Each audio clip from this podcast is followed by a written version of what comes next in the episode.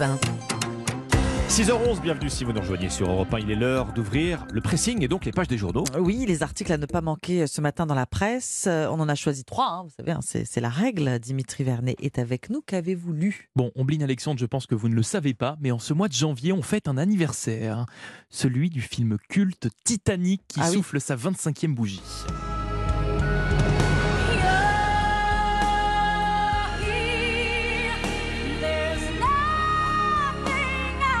Eh oui, 25 ans déjà. Ça fait 25 ans qu'on s'est tous 25 rués au cinéma pour aller voir Exactement. Titanic. Exactement. C'est énorme, 25 ans déjà. Et à C'était cette le, 7 occasion, le 7 janvier, je crois, oui, c'est ça, précisément. précisément. à cette occasion, le film va faire son retour au cinéma à partir du 8 février et un documentaire spécial va sortir sur National Geographic. Un documentaire dans lequel le réalisateur du film, James Cameron, tente de mettre fin au fameux débat sur la fin tragique et la mort de Jack. C'est ce qu'on apprend dans le Huffington Post ce Alias matin. Leonardo. hein. Eh oui, c'est ça, vous savez, ce débat existentiel hein, pour certains. Y avait-il de la place pour euh, Jack et Rose sur leur radeau de fortune Ah. Il y a- il y avait de la place pour. euh, la eh bien, écoutez, 25 ans après, James Cameron veut clore ce débat une, fois- une bonne fois pour toutes. Pour ce faire, il a organisé une vraie et authentique reconstitution de la scène avec des professionnels, hein, bien sûr.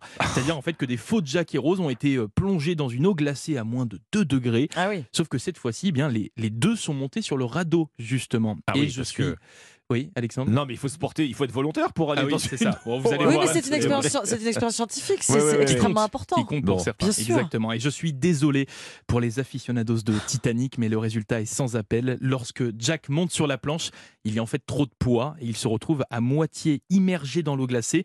Le faux Jack dans l'expérience, en fait, a d'ailleurs été victime de frissons et de tremblements très forts. Alors je vous rassure, hein, il va bien, puisque bah, l'expérience s'est arrêtée à ce moment-là. Il a été pris en charge.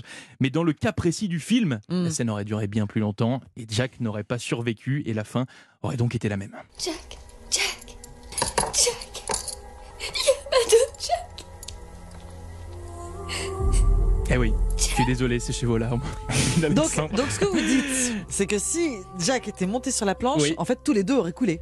Quasiment. Bah, en fait, en tout cas, il serait, il serait- la, la- la planche aurait été survécu. immergée. Ouais. Jack et même Et Rose, Rose. peut-être. Ah. Exactement. En tout cas, ça en dit beaucoup sur l'état d'esprit de James Cameron. hein, euh, il devait être passablement énervé pour se dire ça. bon, allez, maintenant ça suffit. Ça, On fait une reconstitution et, euh, le débat est clos. Il a tenu 25 ans quand même. Il a tenu 25 ans, il a été patient. Bon, votre sélection ce matin, Ombline C'est la Fashion Week, euh, ça vous a peut-être échappé, la semaine parisienne de la mode. Elle commence aujourd'hui, cette Fashion Week, au programme 48 défilés. À cette occasion, Libération s'intéresse non pas au corps des femmes, mais à celui des hommes sur les podiums quand des jeunes créateurs tentent de renverser les standards de beauté. C'est une problématique qui est entrée voilà, un moment dans le débat public concernant les mensurations des mannequins femmes. Le chemin est- encore long, hein, Mhm. les mentalités évoluent doucement, les changements se font donc par petites touches, mais en tout cas, le sujet n'est plus ignoré. Concernant ces messieurs alors, si le corps masculin semble moins stigmatisé, des rondeurs diront plus appréciées, hein, Libé Mhm. évoque même le dad bod, le physique de papa. Ah, Le bidon à papa, Voilà. enfin, oui, le, ventre. ouais. Exactement, confortable avec un petit peu de ventre, un garçon sympathique, un ce dad bod à la mode. Alors si effectivement les biscottos ne sont pas forcément un atout beauté, il existe encore des moules dans lesquels on fait entrer le brun maigre ténébreux ou le garçon très très musclé, Pourquoi abdominaux apparents. Ils sont toujours bruns les Ah, hommes toujours ténébreux. Ah oui, Je suis ténébreux, désolée. ouais. bah oui, ténébreux. Un castor confie au quotidien, au quotidien que euh, si on voit de plus en plus de diversité euh, sur les podiums, ce qui est une très bonne Mhm. chose, en revanche, on ne constate aucune demande de créateurs pour d'autres mensurations. Je le cite, il faut espérer que la nouvelle génération s'empare de la question. À l'image de Brez Albor, qui est euh, un jeune créateur de 28 ans employé par Versace à Milan, il regrette que les grandes marques ne poussent pas au changement sur les podiums. Les corps standards de cette époque, dit-il, le, le corps standard Ouais. et le Mhm. garçon blanc maigre. C'est irréel. Il espère lancer sa marque pour enfin s'adresser à tous. À la Fashion Week, le corps des hommes ne tourne pas rond. C'est Eh du, c'est du Libération.